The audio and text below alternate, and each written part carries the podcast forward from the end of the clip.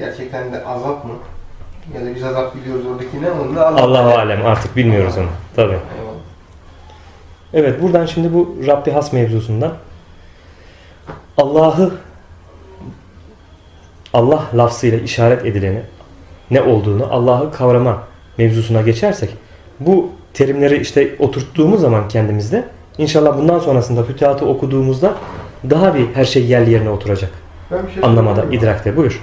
Ee, şimdi Rabbül Hasım e, kuldan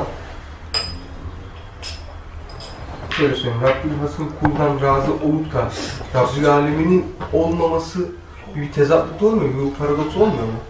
Aslında Rabbül Has da işaret ettiğimiz zat ile Rabbül Alemin derken işaret ettiğimiz zat farklı zatlar değil. E tamam işte nasıl birinden razı olurken ötekinden razı olamıyor o zaman? Ben şey. Şimdi Allahu Teala Allahu Teala'nın bir emri vardır, bir de iradesi vardır. Allah irade eder, iradenin hükmü geçerlidir. Bir de emreder, bazen emrettiği şeyler iradesine uygun düşerken, bazen emrettiği şeyler iradesine uygun düşmez. Ama hüküm her zaman iradenindir. Şimdi bu mevzuyu iyi anlamamız lazım, bu konuyu anlamak için. Nasıl ki kader mevzusunda Miraç'ta Hz. Musa ile Hz. Adem'in birbirleriyle karşılaşması ve Hz. Adem'in galebe çalması, delil yoluyla galebe çalması mevzuunda ne diyor Hz. Adem?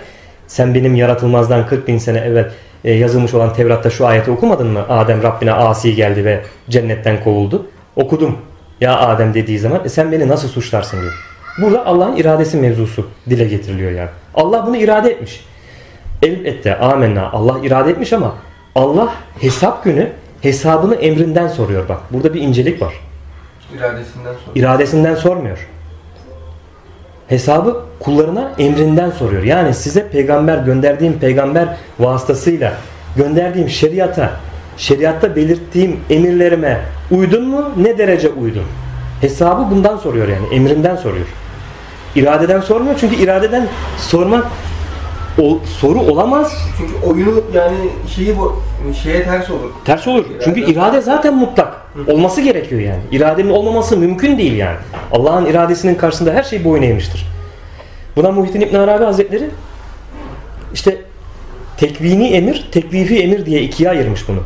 Yani teklifi emir dediğine şeriattan getirdiği emirleri Allah'ın emrini nitele, niteler olarak göstermiş. Tekvini emir derken de yaratılış emri.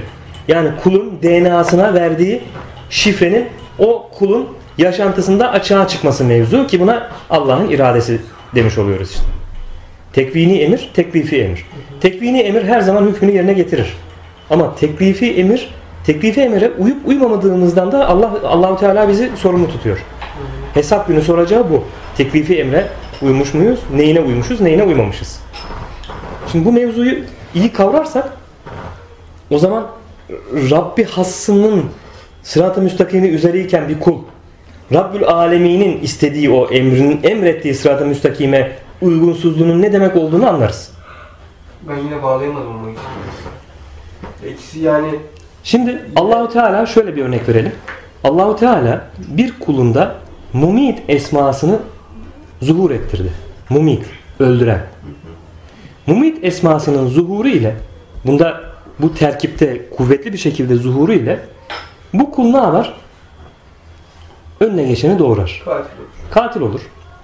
Önüne geçeni doğurar. Çünkü Rabbi hassı Rabbi hassı olan esma mumit. Dolayısıyla bu esmanın gereğini ifa edip açığa çıkarması gerekiyor. Bu durumda Rabbi hassı ondan razı değil mi? Amaç ne? Mumit, öldürmesi. Rabbi hassı burada razı. O da aşağı çıkıyor razı olacak. Rabbi razı bundan.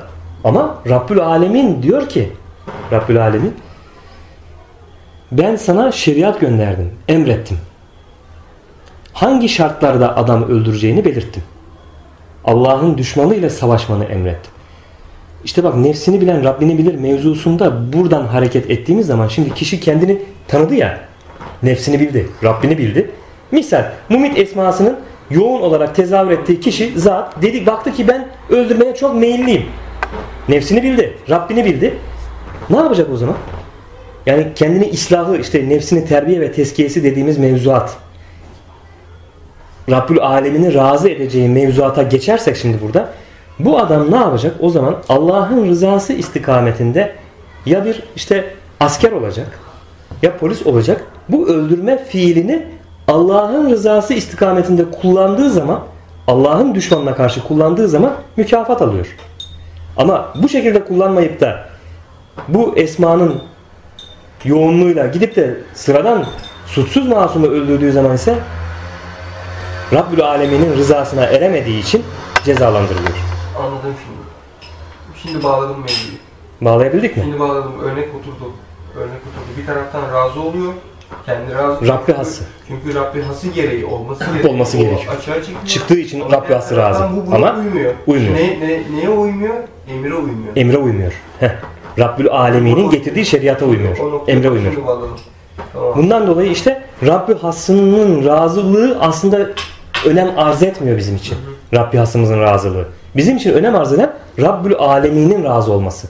İşte onun için kişi Rabbi hasını tanıdıktan sonra Rabbül Alemini tanıması lazım ki Rabbül Alemin neden razı?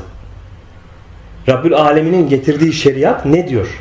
Emri ne diyor yani? Allah'ın emri. Emrine uymak mevzusu. Peki Rabbül Alemin'in her daim razı olmasının sebebi şeriat hükümlerine her daim sabit kalmaktadır.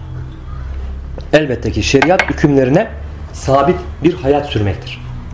Çünkü ehlullahın e, kamil olanı, makbul olanı budur. Şeriat hükümlerini gözeterek hayatını devam ettiren, şeriat hükümlerine harfiyen uyandır. Resulullah Efendimiz'e baktığımız zaman yaşantısına getirdiği şeriatı harfiyen uyduğunu, yaşadığını görüyoruz. Şeriattan hiçbir sapması yok. Çünkü Allahu Teala emrettiği şeriatı önce Resulullah Efendimiz kendinde bizatihi yaşıyor. Ve sahabeler işte Müslümanlardan tebliğ ederek bunları yaşamasını istiyor. Allah'ın emri budur diye. E, en kamil örnek bizim için Resulullah Efendimiz olduğuna göre Allahu Teala öyle buyurmuyor mu? Sizin için peygamber güzel örnektir. Onda güzel örnek vardır. Onun dediğini yapın hitabı olduğuna göre biz de Peygamber Efendimizin getirdiğini, tavsiye ettiğini yaptığımız zaman aynı zamanda Allah'ın emrine uygun bir hayat yaşamış oluyoruz.